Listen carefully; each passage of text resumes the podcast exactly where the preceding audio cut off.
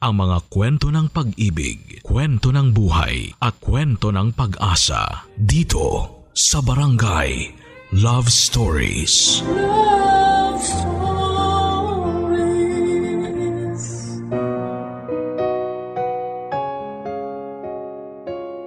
Minsan malupit ang mundo.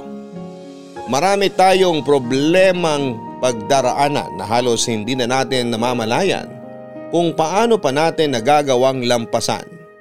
May mga taong darating para pasayahin ang puso natin pero sa huli lilisan din. Pero sa kabila ng masasakit nating pinagdadaanan na minsan ay umaabot pa sa puntong naiisip natin na hindi tayo kamahal-mahal. May isang taong darating para muli tayong pangitiin at ipapakita kung gaano tayo kahalaga sa kanila. Ganyan ang naranasan ng kabarangay natin na si Yuri. Hindi naging maganda ang naunang karanasan niya sa pag-ibig pero nagtiwala siya na meron ding nakalaan para sa kanya. Maging masaya pa rin kaya siya sa bago niyang pag-ibig hanggang sa huli. Pakinggan natin ang kanyang istorya dito lamang sa mga kwento ng pag-ibig, buhay at pag-asa sa nangungunang Barangay Love Stories. Dear Papa Dudut, Magandang araw po sa inyo at sa lahat ng mga listeners ng Barangay LS. Madalas po akong nakikinig sa live airing po ninyo sa radyo tuwing tanghali at maging sa online. Since 2019 pa po ako nakikinig ng programa ninyo. Sa katunayan nga po ay hindi lang ako ang avid listener ninyo kundi pati na rin po yung mga kaklase ko noon sa college. Tawagin niyo na lamang po ako sa pangalang Yuri 26 years old na ngayon at taga Ormoc City. Birthday ko po sa March 14 at tuwing sasapit po yun ay palagi akong may naaalala. Tuwing naiisip ko yon ay kilig na kilig pa rin po ako. Lalo na po nung nakakita ako ng mga Valentine delivery booth na sineshare ng mga friend ko sa Facebook. Yun po yung ikakwento ko sa inyo ngayon na nangyari naman 6 years ago. Itago na lang po natin yung boyfriend ko sa pangalang Aris. Nagkakilala po kami noong junior high school pa lamang kami at sinagot ko naman po siya pagtungtong namin ng senior high. Nang niligawan po ako ni Aris ay pakiramdam ko ay napakahaba ng hair ko. Aminado naman po kasi ako na hindi ako kagandahan. Pero to be fair ay hindi rin naman po gaanong kagwapo si Aris. Medyo chubby po siya pero cute, matalino at mabait naman. Naging close kami noong nagkasama kami sa school paper. Pareho pa kami na medyo may pagka-nerd ang datingan noon. Naging masaya naman po ang relasyon namin ni Aris at nung mag-college na nga po kami ay sinuwerte namang nakapasok sa parehong university. Journalism po ang kinuha ko samantalang si Aris naman po ay civil engineering. Mula noong mag-college kami napansin ko yung pagbabago kay Aris. Kumbaga ay nag-glow up siya noon. Nag-diet siya at nahilig na rin po siya sa paglalaro ng basketball. Kaya naman pumayat siya pagkatapos ng senior high school graduation namin. Dahil doon ay lumabas yung tinatago niyang kagwapuhan. At syempre mas na-in love po ako noon sa kanya. Pero dahil madalas na rin siyang napapansin ng ibang babae ay hindi ko na rin po maiwasan noon na magselos. Bukod pa roon ay napapansin ko rin na gustong gusto ni Aris na nakukuha niya ang atensyon ng mga babae sa campus. May pagkakataon pa na pinapatulan niya yung malalanding biro sa kanya. At doon na nga po nagsimula yung problema naming dalawa, papadudot. Nandiyan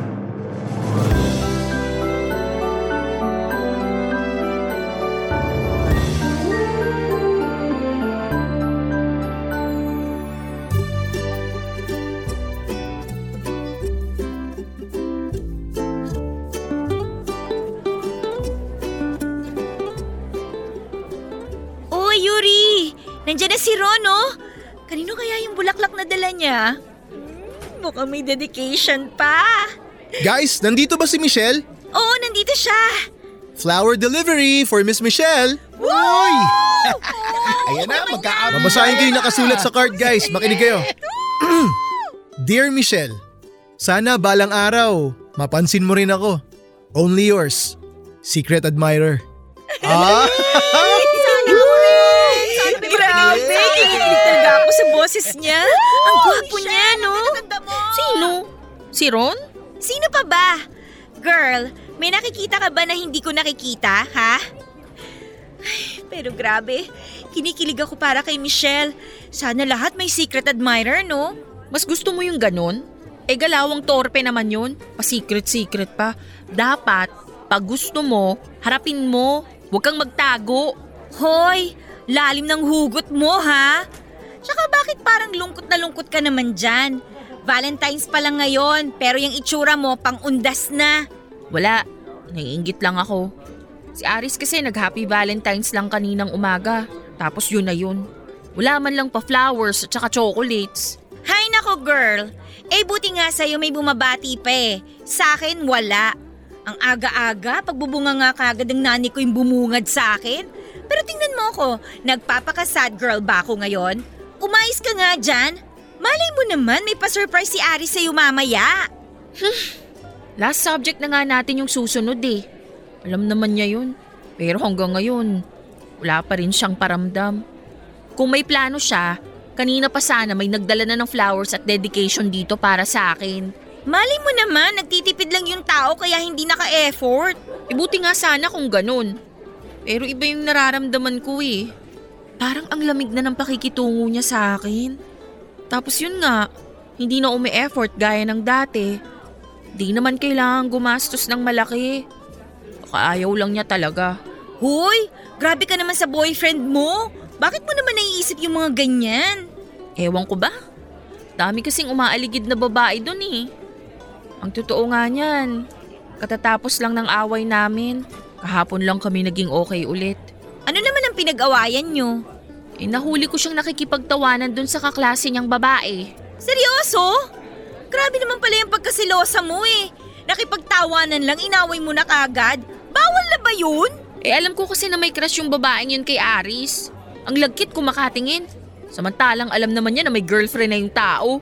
Hayaan mo na. Huwag ka na magpaka-stress sa mga bagay na hindi mo naman kontrolado.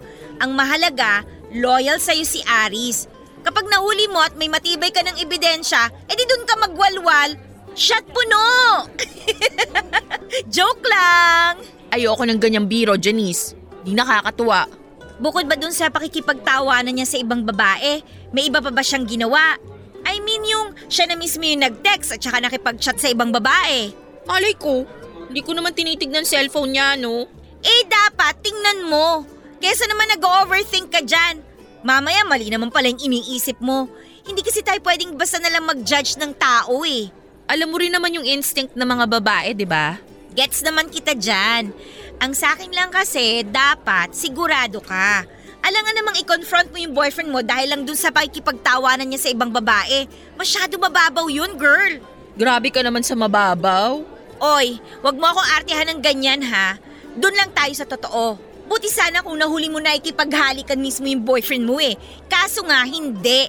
Tsaka, kahit naman ikaw, pwede ka rin makipagtawanan sa mga kaklase nating lalaki. Oo na. Tama ka. Marami pang pwedeng mangyari ngayong araw, no? Malay mo humabol si Aris. Ewan ko. Pero parang ayoko na rin umasa. Drama talaga nito. oh.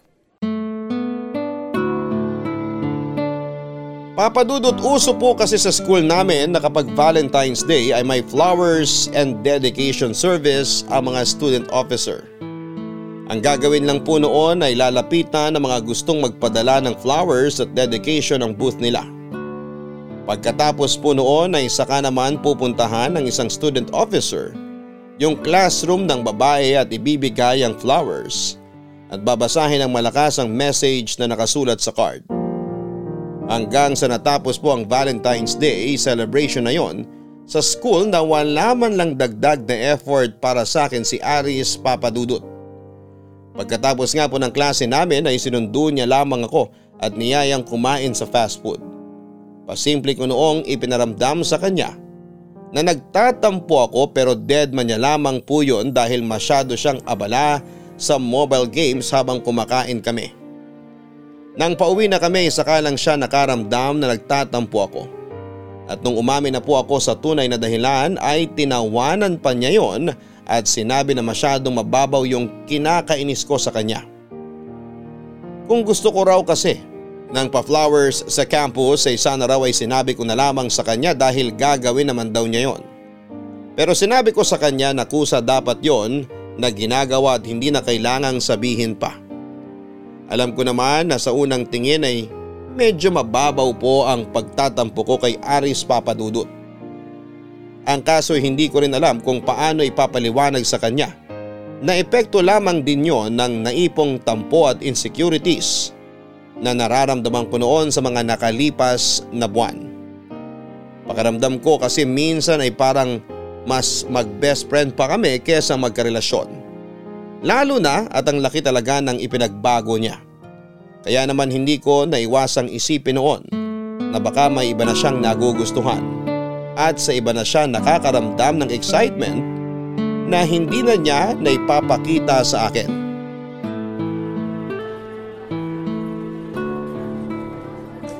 Uy, Yuri! Tingnan mo oh!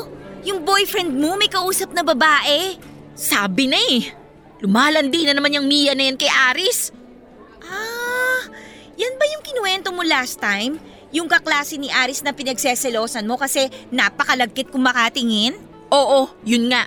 Nako ha, grabe kung makahawi ng hair. At may patwinkle-twinkle pa yung mga mata ni ate. At yung boyfriend ko naman, parang nag enjoy pa. Sus, hayaan mo na. Normal naman yan sa mga lalaki eh. Mahalaga, wala siyang ginagawang... Aba! May pahampas-hampas pa ngayon kay Aris habang tumatawa! Konti na lang susugurin ko na yan. Uy, teka, teka, teka, kalma. Pigilan mo ang sarili mo. Dito muna tayo. Remember, kakalma tayo hanggat wala pa namang... Anong wala pa? Ayun nga oh, pinapakita pa batok niya sa boyfriend ko. Ay naku girl, sugurin mo na. Sige na, go! Dito lang ako sa likuran mo. Tara, samahan mo ako doon. Namumuro na sa akin yung babae na yan eh. Gusto niya yatang kalbuhin ko siya eh. Ano? Ang kate-kate ha? Baka may buni girl. Bigyan mo ng gamot. Uy, nakita tayo.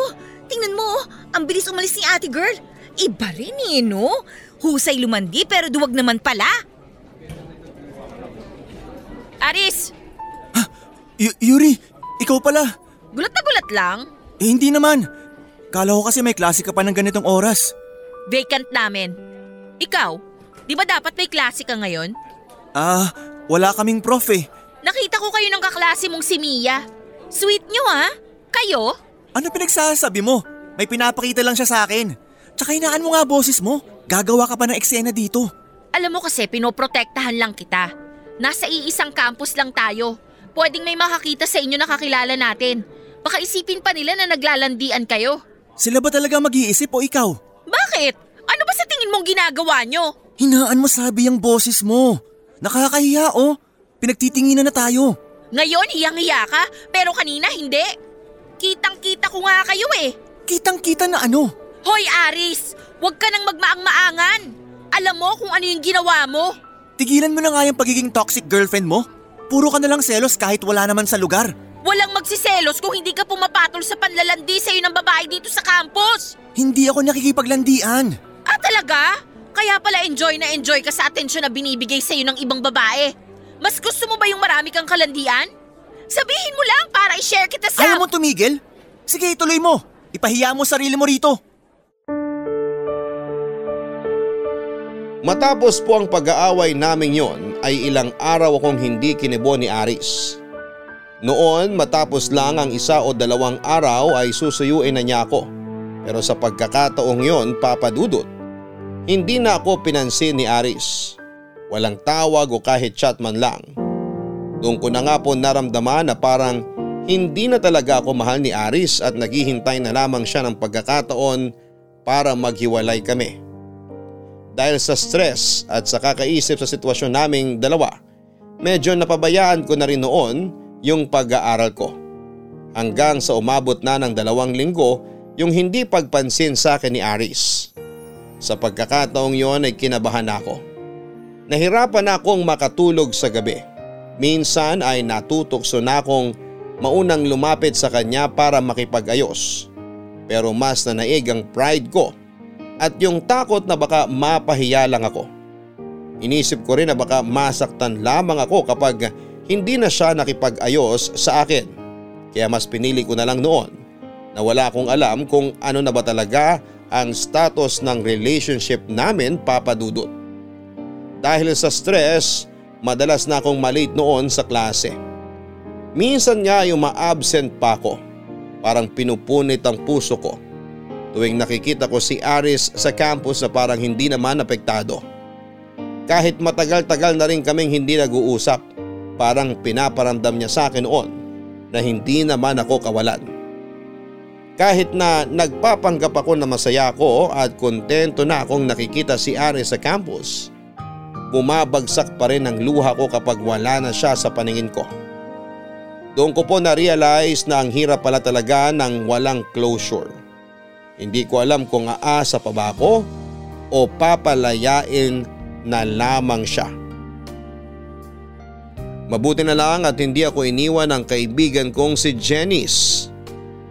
Dinamayan niya ako sa mga panahong sobrang lungkot ko. Siya yung naka-witness ng mga pagpapahirap at pagdadrama ko. Nagulat na nga lang ako nang sabihin niyang kinausap niya si Aris para itanong kung naghiwalay na kami. Naggalit ako sa ginawa niyang yon pero sinabi naman niya na hindi na niya maatim na makita akong nagdurusa habang parang wala lang kay Aris ang lahat.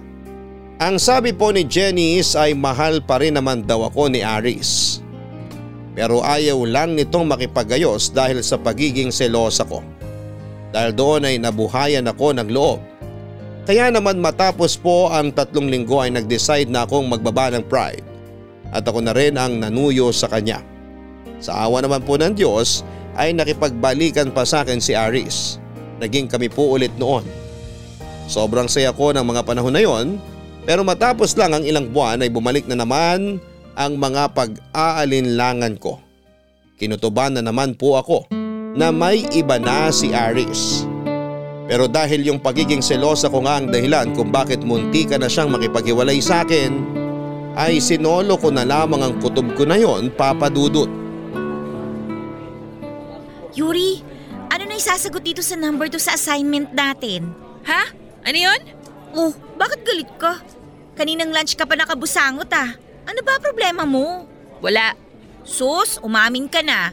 Si Mia na naman yan no. Ay, oo na. Siya nga. Nakakainis kasi.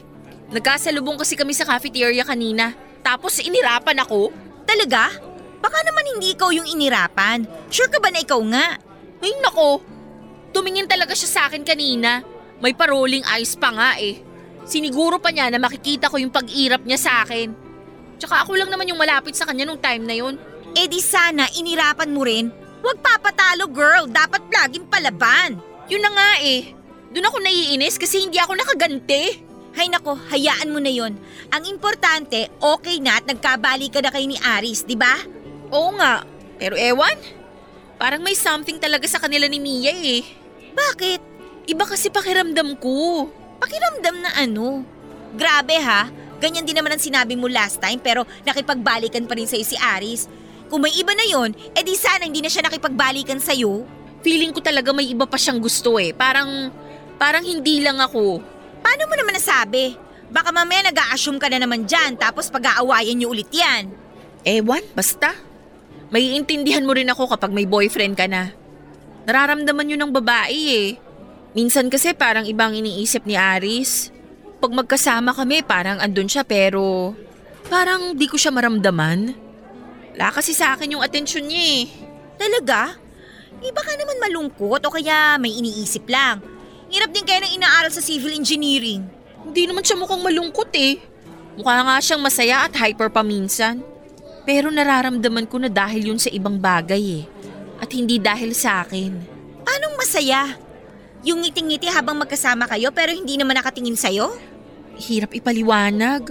Siguro parang kapag may bagong bili kang sapatos, parang excited ganon. Excited at ganadong mabuhay. Pero kung ano yung kinaka-excite niya, hindi ko alam. Ang sigurado ko lang, hindi yun dahil sa akin. At feeling mo may kinalaman dun si Mia. Oo, ganun na nga. Siya lang kasi yung naiisip ko na pwedeng maging malapit kay Aris. Bakit hindi mo kumprontahin yung boyfriend mo tungkol dyan? Eh alam mo naman 'di ba? Munti ka na nga kaming mag-away tungkol sa pagsiselos ko eh.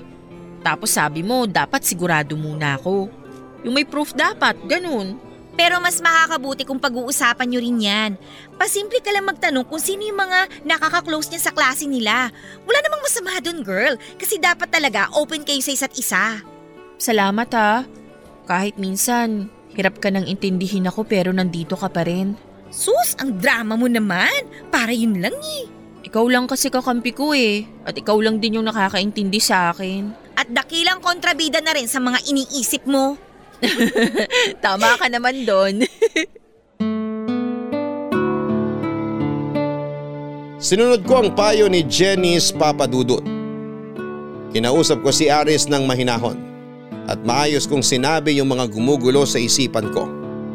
Pero sa halip na bigyan niya ng linaw ang mga yon, naging defensive siya at nagalit lamang siya sa akin.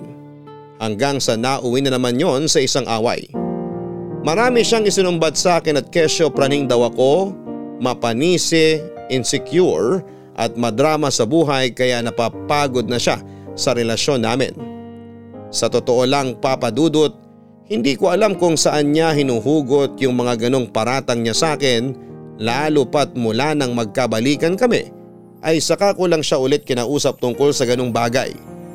Hindi na po ako nagulat nang mauwi sa hiwalayan yung pag-aaway naming yon. Sa pagkakataong yon ay tinapos na niya ang lahat sa amin. Lininaw niya na hindi na niya ako gusto. Nang tanungin ko kung meron na bang iba ay medyo natigilan pa siya. At doon ko na nga napatunayan na meron na nga. Hindi ko na po siya inaway noon at matagal ko na rin namang nararamdaman na may taning na ang relasyon namin. Kaya pinabayaan ko na lamang po si Aris. Pinalaya ko na siya at ang sarili ko. Pero matapos ang tatlong buwan mula nang maghiwalay kami ni Aris ay natuklasan ko kung sino ang pinalit niya sa akin papadudot. Teka, parang si Aris yun ah. At sino naman yung kasama niya? Parang pamilyar ah. Lapitan ko nga.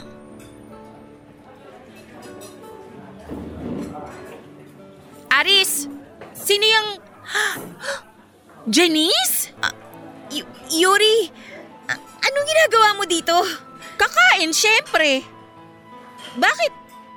Bakit magkasama kayo? Ah, Lawak nitong restaurant pero nandito kayo sa pinakasulok? Nagtatago ba kayong dalawa? Ah, wala lang. Okay kasi dito sa sulok. Ikaw, sino kasama mo? May nakikita ka bang kasama ko? Pero ikaw, mukhang nag enjoy ka na naman sa kasama mo. Yuri, ganito kasi. Babe, wag na. Wag ka na magpaliwanag. Wala naman dapat itago. Bakit? Ano bang dapat niyong itago? Tinawag mo na ng baby. Okay, sige. Aaminin ko. Kami na. Girlfriend ko na si Janice. Proud ka pa talaga ha? Grabe. Ang tagal-tagal kong iniisip kung bakit ka nanlamig sa akin. Yuri, wag mo na ibalik yung nakaraan natin. Hindi na tayo para kumprontahin mo pa kami ni Janice. Tatlong buwan na rin mula nung mag-break tayong dalawa. Ah, talaga? Sige, hindi ako mag eskandalo Pero makikipagkwentuhan ako sa inyo. Uupo ako rito ha. Total, hindi naman tayo iba sa isa't isa. Diba, Janice? Kwento ka naman kung paano kayo nagka-developan. Yuri, Sige na girl, huwag ka nang mahiya. Gusto ko lang naman malaman kung paano nangyari yon. Huwag ka mag-alala, hindi kita ipapahiya rito. Break na kami ni Aris, kaya wala akong karapatan. Perfect para lumantad na kayo, di ba? I'm sorry pero eh, hindi namin sinasadya ni Aris na ma-in love sa isa't isa. Girl naman, wag na tayong maglokohan. Mukhang bet na bet niyo yung isa't isa eh. Tapos di sinasadya. Malabo yun. Sabihin mo na lang sa akin kung paano nagsimula. Mas nakaka-excite yun. Siguro, matagal mo nang gusto si Aris, no? Tapos ginawa mong tulay yung pakikialam mo sa aming dalawa. Tama ba ako? Yuri, tigilan mo si Janice. Uulitin ko. Kami na. Kaya wala ka nang magagawa. Wala nang point yung ginagawa mong pang-iinsulto. Huwag ka namang unfair. Unfair? Hindi ko naman hinahadlangan yung relasyon yung dalawa. Gusto ko nga kayong suportahan eh. So paano nga naging kayo? Nangyari ba yon nung kinocomfort ako ng girlfriend mo? Mali yung iniisip mo, kaya please, tumigil ka na. Hayaan mo na lang kami ni Janice. Girl, ayaw ni Aris magkwento. Ikaw na lang kaya. Sige na oh. Tatahimik ka lang ba dyan at magpapabebe? Hindi ganyan ang pagkakakilala ko sa'yo. Di ba? Ikaw yung pumilit sa akin na kausapin si Aris tungkol sa kutub ko? Yuri, hindi... Sa pagkakaalala ko, si Mia yung pinagbibintangan ko na third party tapos ikaw naman pala. Grabe! May pa-advice-advice ka pa sa akin. Kunwari concerned pero ahas ka. Ano? Masaya ka na ba? Nasa iyo na boyfriend ko? Huwag mo akong pagbintangan! Hindi ako magpapakakontrabida sa relasyon ninyong dalawa pagkatapos nito. Pero makinig ka, Janice. Iiwan ka rin ng lalaking yan. Hirap kasi sa'yo. Paniwalang paniwala ka na mahal na mahal ka niya eh. Hindi mo ba naisip? Kung nagpaahas yan sa'yo, di rin malabo magpaahas yan sa iba. Tumigil ka na ha! Kung di ka masaya para sa amin, umalis ka na lang! Sa ginawa mong to, sa lahat ng mga sinabi mo, friendship over na tayo! Oh, yan din sana sasabihin ko. Inunahan mo lang ako. Well, salamat na lang sa kaplastikan mo sa akin noon. Kahit papano, napagaan mo naman yung loob ko. Pero alam mo, hindi ako manghihinayang sa friendship natin. Kasi, peke ka. Tama na nga yan. Kung di ka aalis dito, kami na lang yung lilipat ng kakainan. Go! Kayo naman ang mag-adjust. Ginusto nyo yan, di ba? Babe, tara na.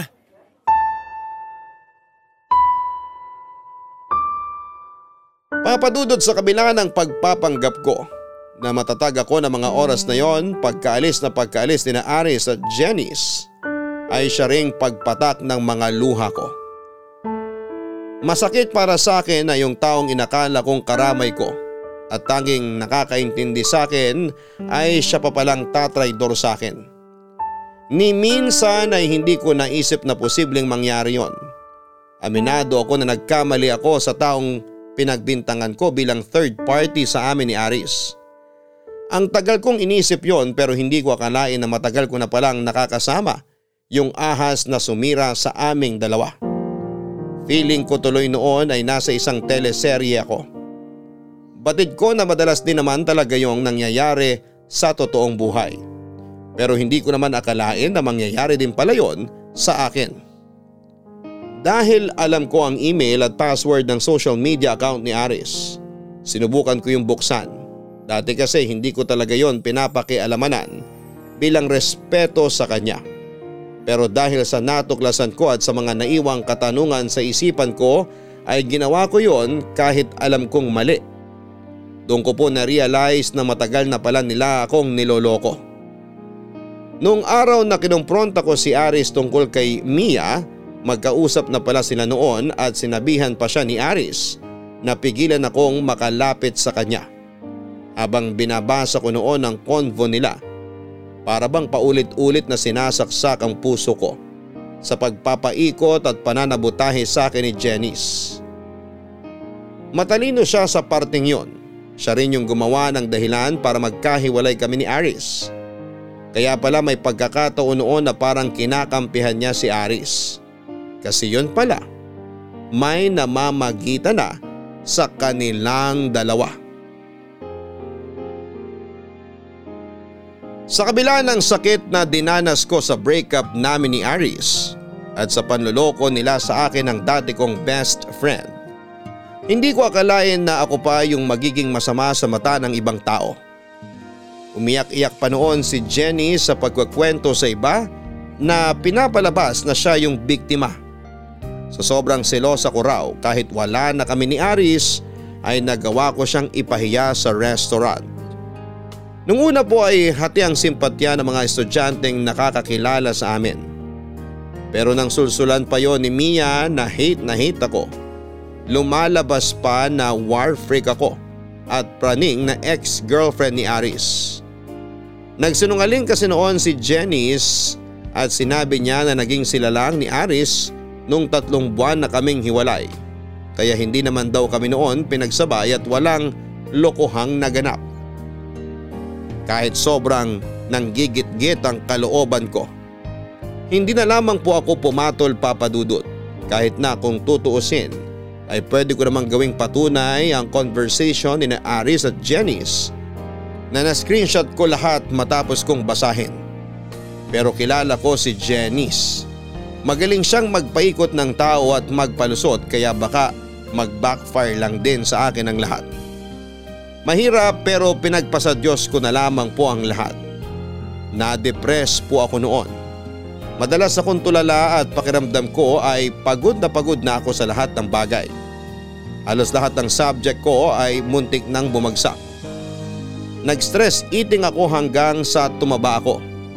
Abang papangit ng papangit ang itsura ko at palungkot ng palungkot yung takbo ng buhay ko. Sina Aris at Janice naman ay mas naging masaya at mas naging malaya pa dahil sa pananahimik ko noon papadudot.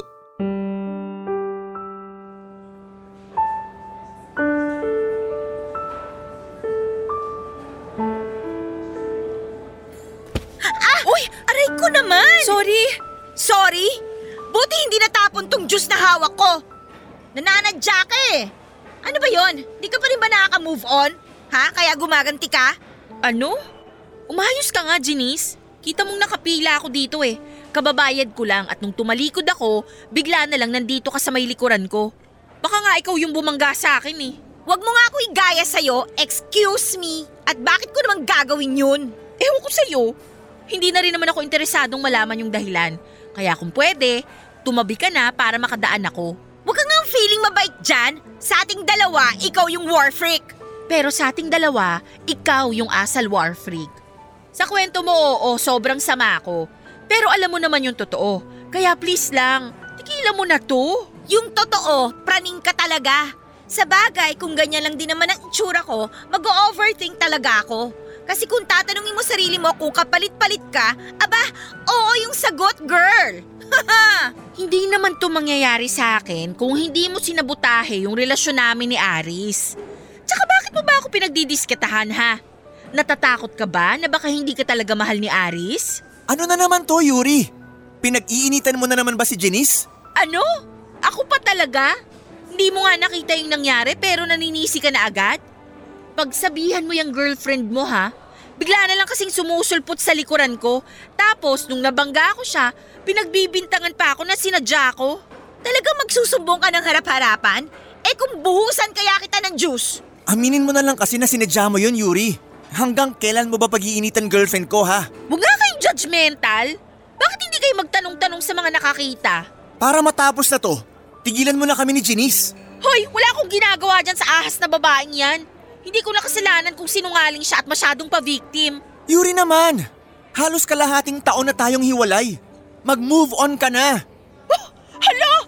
Anong feeling mo, Aris? Sobrang gwapo mo at hindi ako makaka-move on sa'yo, ganun? Alam mo, bagay nga talaga kayong dalawa. Kung itong babaeng to, pabebeng ahas, ikaw naman, filingерong palaka. For your information lang ha, matagal na akong naka-move on sa'yo. Baka yung fake best friend ko yung hindi pa. Tumahimik ka nga! Kaya ka hiniwala yan eh. Tsaka sino bang magkakamaling ligawan ka? Eh ang pangit na nga ng itsura mo, pumantay pa yung kapangitan ng ugali mo! So, ikinaganda mo yung pagiging ahas. Hiyang-hiya naman ako sa'yo. Kunwari ka pang nagmamalasakit sa akin, pero gusto mo lang naman pala magkahiwalay kami ni Aris. Gusto mo ng mga screenshot? Total, ungkata na lang din naman ang pass yung gusto mo eh. Walang maniniwala sa'yo! Praning ka! Babe, tara na nga! Huwag na natin sayangin ang oras natin sa babaeng yan. Tama yan! Lumayo-layo ka sa akin kasi nagmumukhang gubat yung paligid ko tuwing umaali-aligid ka. Shoo!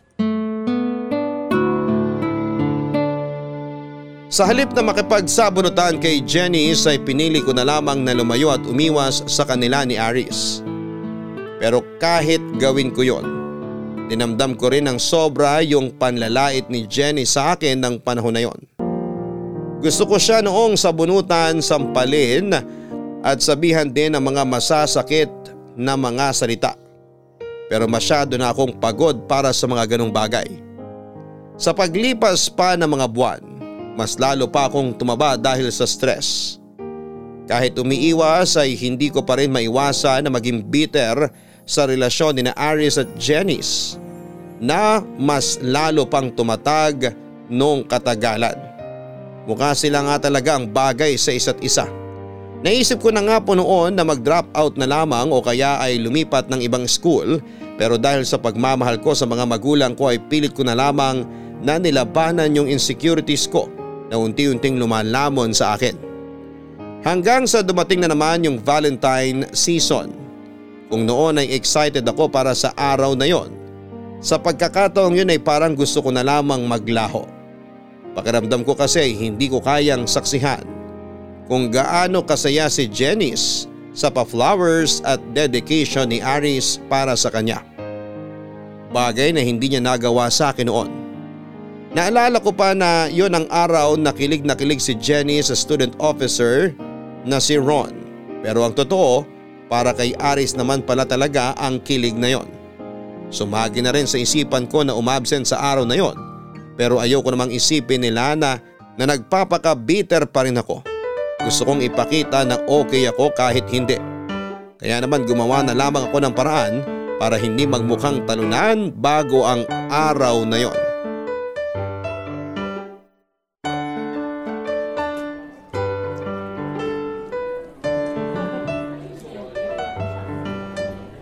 Valentine service! Mag-send na ng flowers and dedication sa mga forever nyo o gustong maging forever nyo. Valentine service! um, excuse me. Pwede ba akong magpa-Valentine service? Oo naman. Flowers and dedication ba? Ah, uh, oo. Anong name ng padadalhan? Um, Yuri. Girlfriend mo? Ha? Hindi. Secret admirer niya ako. Um, Pwede naman na hindi ibigay ang pangalan ng sender, di ba? Oo, pwedeng hindi ilagay pangalan. Pero kailangan ko pa rin yung pangalan mo para sa log and accounting ng student council. Pero huwag kang mag-alala. Walang makakaalam. Confidential lahat. Okay. Anong pangalan mo? Um, ano? Uh, Genesis. Genesis? Oo, Genesis. Okay, Genesis. Pairam na lang ako ng ID para makopya ko yung student number and college department mo. Kailangan pa ba nun? Oo, kailangan eh. Naku, hindi ko kasi dala yung ID ko eh. Ha?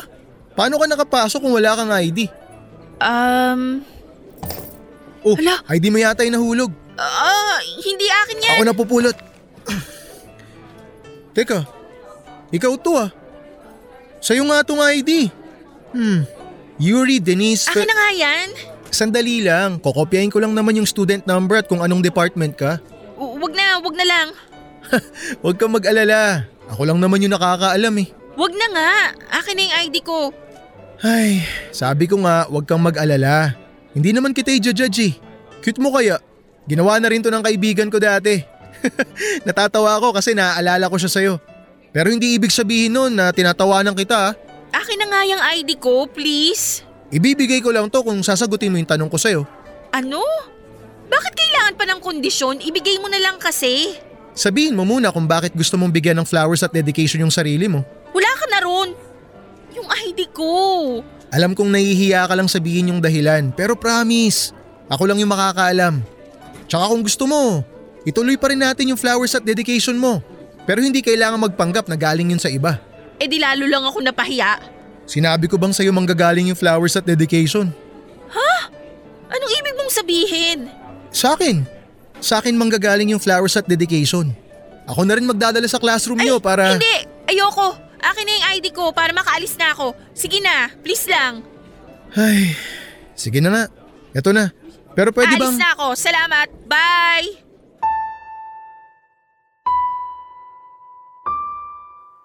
Papadudot halos sa bunutan ko na noon ang sarili ko dahil sa sobrang kahihiyan na dinanas ko sa harap ng student officer sa school namin na si Ron. Ang padalhan ko po ng flowers at dedication ng sarili ko na siguro ang pinaka nakakahiyang ginawa ko sa tanang buhay ko. Pero ang pinaka malala sa lahat, bago ko pa mapadala yon sa sarili ko ay nabuking na ako. Bagamat hindi naman kami talaga magkakilala, magkikita at magkikita pa rin kami sa campus dahil pareho pa rin kaming estudyante doon. Alam ko naman na malamang ay hindi niya ipagkakalat yon dahil hindi naman kami magkakilala at nasa higher year naman siya. Pero yung katunayan na nahuli niya ako sa puntong desperada na ako para sa sarili ko ay parang gusto ko na lamang po na magmukmok sa loob ng kwarto ko at hindi na magpakita sa kahit na kanino.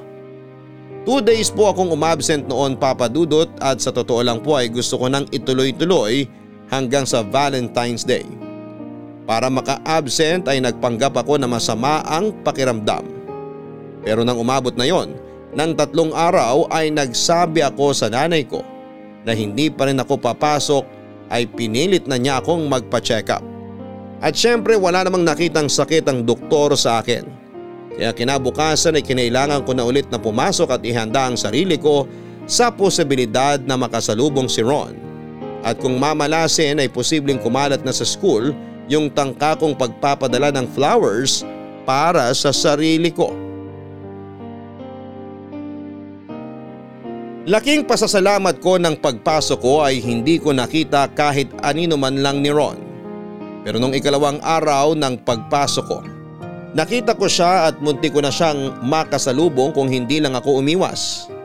Pakiramdam ko noon ay para akong kriminal na tumatakas sa ginawa kong kasalanan. At ang mas nakakahiya pa, nakita niya ako na nagmamadaling umiwas sa kanya. Hindi ko alam kung anong iniisip niya ng mga oras na yon kaya mas lalo akong nilamon ng matinding kahihiyan. Stress na nga ako noon, nadagdagan pa dahil sa ginawa kong kalokohan. Nagdasal na lamang ako noon at umasa na sa dami ng nagpadala ng flowers at dedication ay hindi na ako natandaan pa ni Ron. Pero nang muli niya akong makita sigurado na ako na namukhaan niya ako papadudot.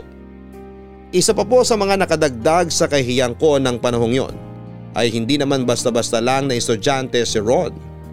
Bukod sa student officer siya ay may itsura siya at matalino din.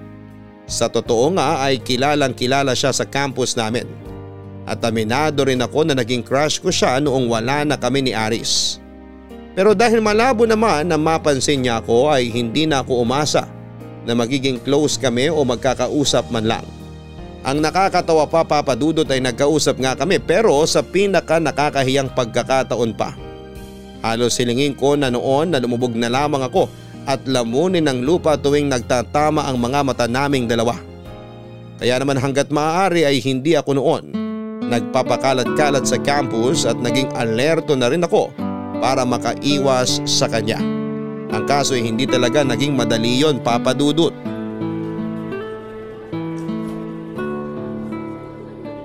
Hi! Pwede ba makishare ng table? Ha? Okay lang. Paalis na rin naman ako. Teka, sandali lang. Bakit naman naalis ka kaagad? Mukhang di ka pa tapos sa ginagawa mo eh. Ah, may klase pa ako eh. Huwag ka munang umalis. Gusto sana kitang makausap. Kahit 5 minutes lang. Please, upo ka muna.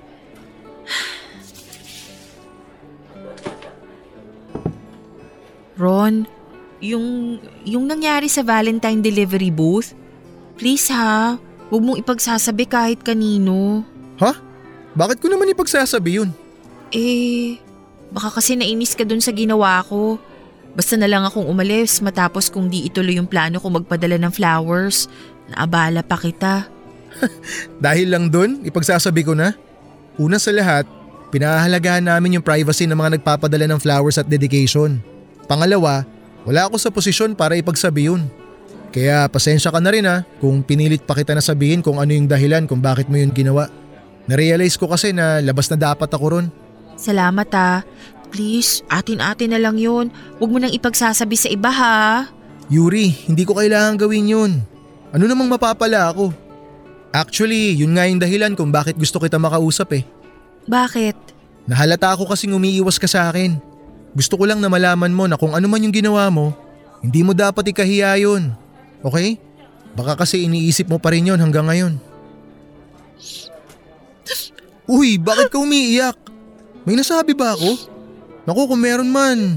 Sorry, hindi ko sinasadya. Wala ka namang kasalanan eh. Ako yung gumawa ng sarili kong kahihiyan. Hindi ko dapat isisi yun kahit kanino. Naiyak lang ako kasi... Kasi hiyang-hiya ako para sa sarili ko. Napaka-desperada ko na nun. Sorry kung itatanong ko ulit sa'yo to ah. Ayos lang naman kung hindi mo sagutin pero bakit mo ba kasi ginawa yun? Gusto ko kasing maisip ng bagong girlfriend ng ex ko na may nagkakagusto pa rin sa akin kahit ganito na ako. Kahit ganyan ka na? Anong ibig mong sabihin? Ganito. Mataba. Pangit. Napapaya ako na yung sarili ko mula nung maghiwalay kami ng boyfriend ko. Sino ba may sabi na pangit ka? Ha? Sinabi niya bang pangit ka? Oo. Silang dalawa ng girlfriend niya na best friend ko dati. Okay. Sige, hindi ko na alamin yung buong detalye kasi ayoko malungkot ka pa. Totoo naman yung sinasabi nila eh. Wala naman talagang magkakagusto sa akin kasi ganito na ako. Naniwala ka naman. Ay. Yuri, alam ko na ngayon lang tayo nagkakilala. Pero nararamdaman ko na mabuting tao ka. Paano mo naman nasabi? Hindi ko alam. Basta nung una ka lumapit sa akin nun sa booth, magaan na yung loob ko sa'yo eh. Salamat. May klase ka ba ngayon? Oh, wala na. Nagsinungaling lang ako kanina para umiwas sa'yo. Kung wala ka nang gagawin, gusto sana kitang yayain sa labas ngayon. Magkape muna tayo. Mukhang kailangan mo ng kausap eh. Ha? Sige. Salamat, Ron.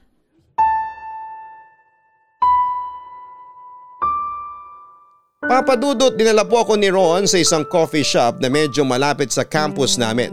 Nung unay nahihiya at naiilang pa ako na makipagkwentuhan sa kanya dahil naging crush ko nga rin siya.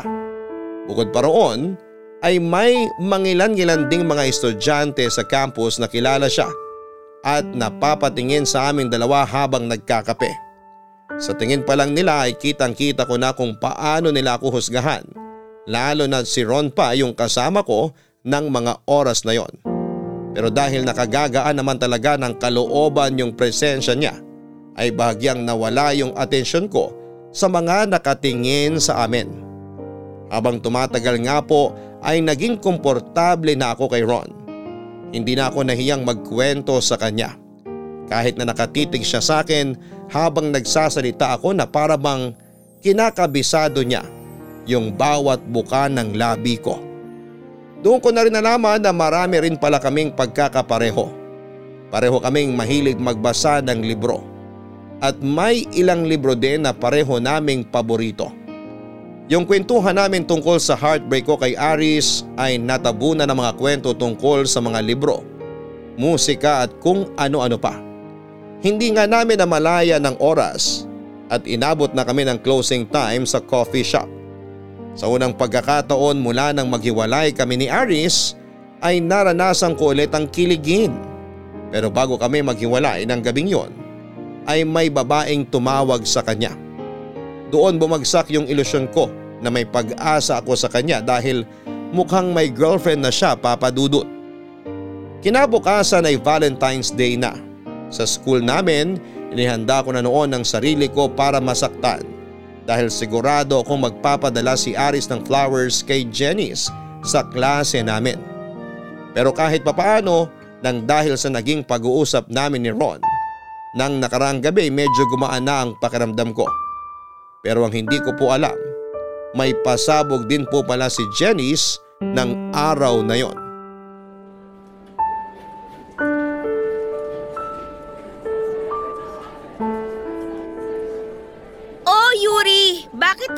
Ka na naman?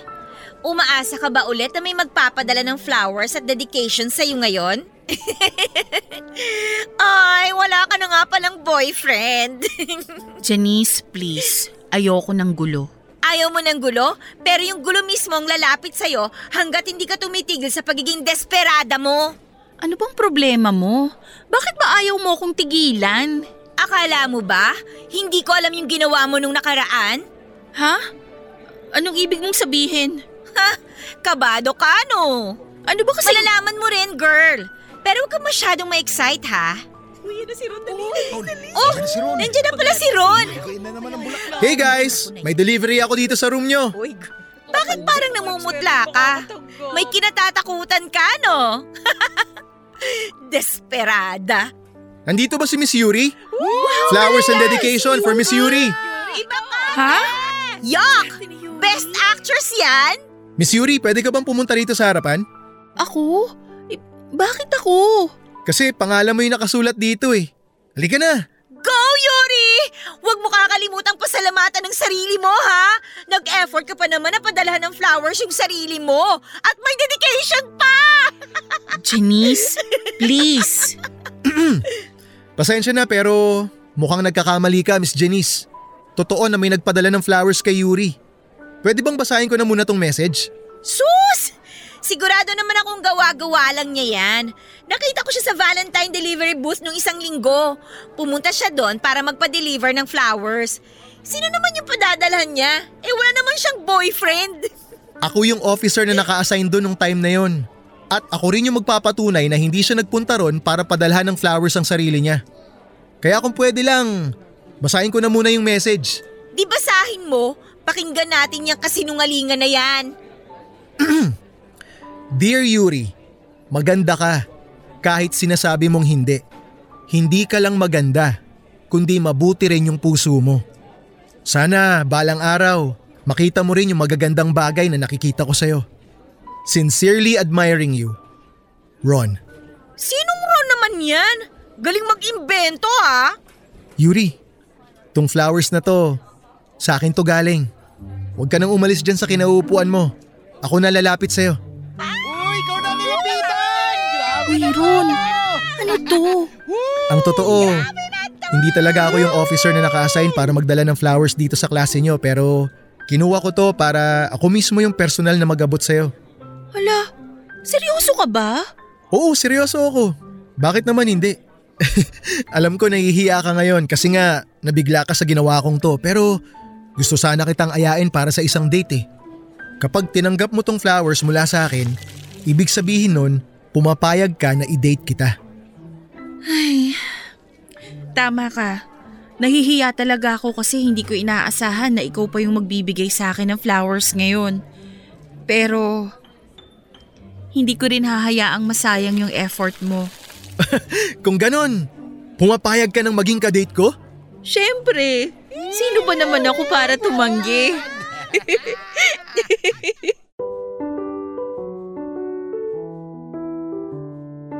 Papadudot yun na nga po ang pinaka-memorable na Valentine's Day sa tanang buhay ko.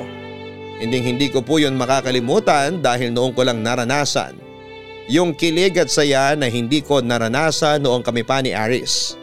Sa darating nga po na March 14 ay may double celebration po kami dahil bukod sa birthday celebration ay yun din ang first anniversary namin ni Ron. Sa awa ng Diyos, naging matibay at secure naman ang relasyon naming dalawa. At sana nga po ay magtuloy-tuloy na yung maganda naming samahan. Mahal po namin ang isa't isa at palagi niya ring pinaparamdam sa akin kung gaano ako kahalaga sa kanya. Bukod sa pagiging sweet at maalalahanin ni Ron ay napaka-gentleman pa niya kaya naman ramdam na ramdam ko at malinaw sa akin kung ano nga ba talaga ako sa buhay niya. Mula po nung maging kami ni Ron ay mas nag-mature din po ako. Bukod pa roon ay tuluyan na rin akong nakawala sa depression na dinanas ko roon. Nakakakain na po ako ng tama at nakakatulog na ng maayos sa gabi. Gumanda na pong muli ang kalusugan ko, pumayat at nag-glow up na rin ako. Tama nga po siguro yung sinasabi nila na malalaman mo kung nasa tamang tao ka kung natutulungan kanyang mag-grow bilang isang tao. Tinulungan niya rin ako kung paano ako mas mamahalin ang sarili ko. Sina Janice at Aris naman po papadudot ay mukhang nagkakalabuan na rin ngayon dahil muli sa isyo ng third party.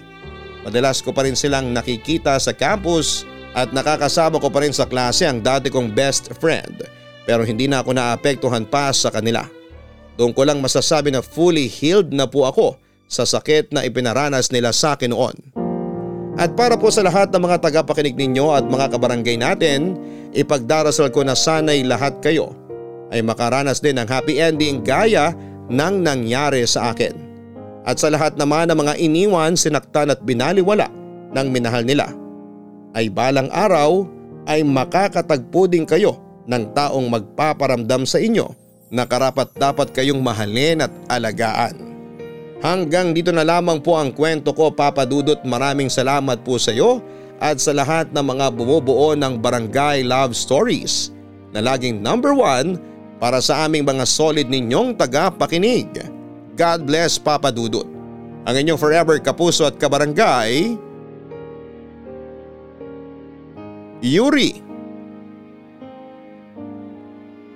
Mga kabarangay, ang kabiguan sa pag-ibig ay parte na ng ating buhay. Hindi sa lahat ng pagkakataon ay puro saya at kilig lang ang mararanasan natin sa paglipas ng panahon. Maaari po tayong masaktan. Pero yung sakit na ating naranasan din ang magpapatibay sa ating puso at magbibigay ng pag-asa na balang araw ay may taong darating sa buhay natin para tulungan tayo na iangat ang ating mga sarili. Hindi rin mawawala yung mga tao na labis nating pinagkakatiwalaan na sa huli ay siya rin palang magdudulot sa atin ng pinakamasakit na karanasan. Tulad na lamang ng naranasan ng sender nating si Yuri. Yung tao na akala niya ay best friend niya at mahal na mahal siya ay peke naman pala. Pero sa huli ay mas pinili niyang ipagpatuloy ang buhay at kasabay naman noon ay ang pagdating ng taong magmamahal sa kanya nang higit pa sa inaakala niya. Hanggang sa muli ako po ang inyong si Papa Dudut sa mga kwento ng pag-ibig, buhay at pag-asa sa Barangay Love Stories Number 1. Mga kwento ng pag-ibig, kwento ng pag-asa at mga kwento ng buhay dito sa Barangay Love Stories. Love Stories.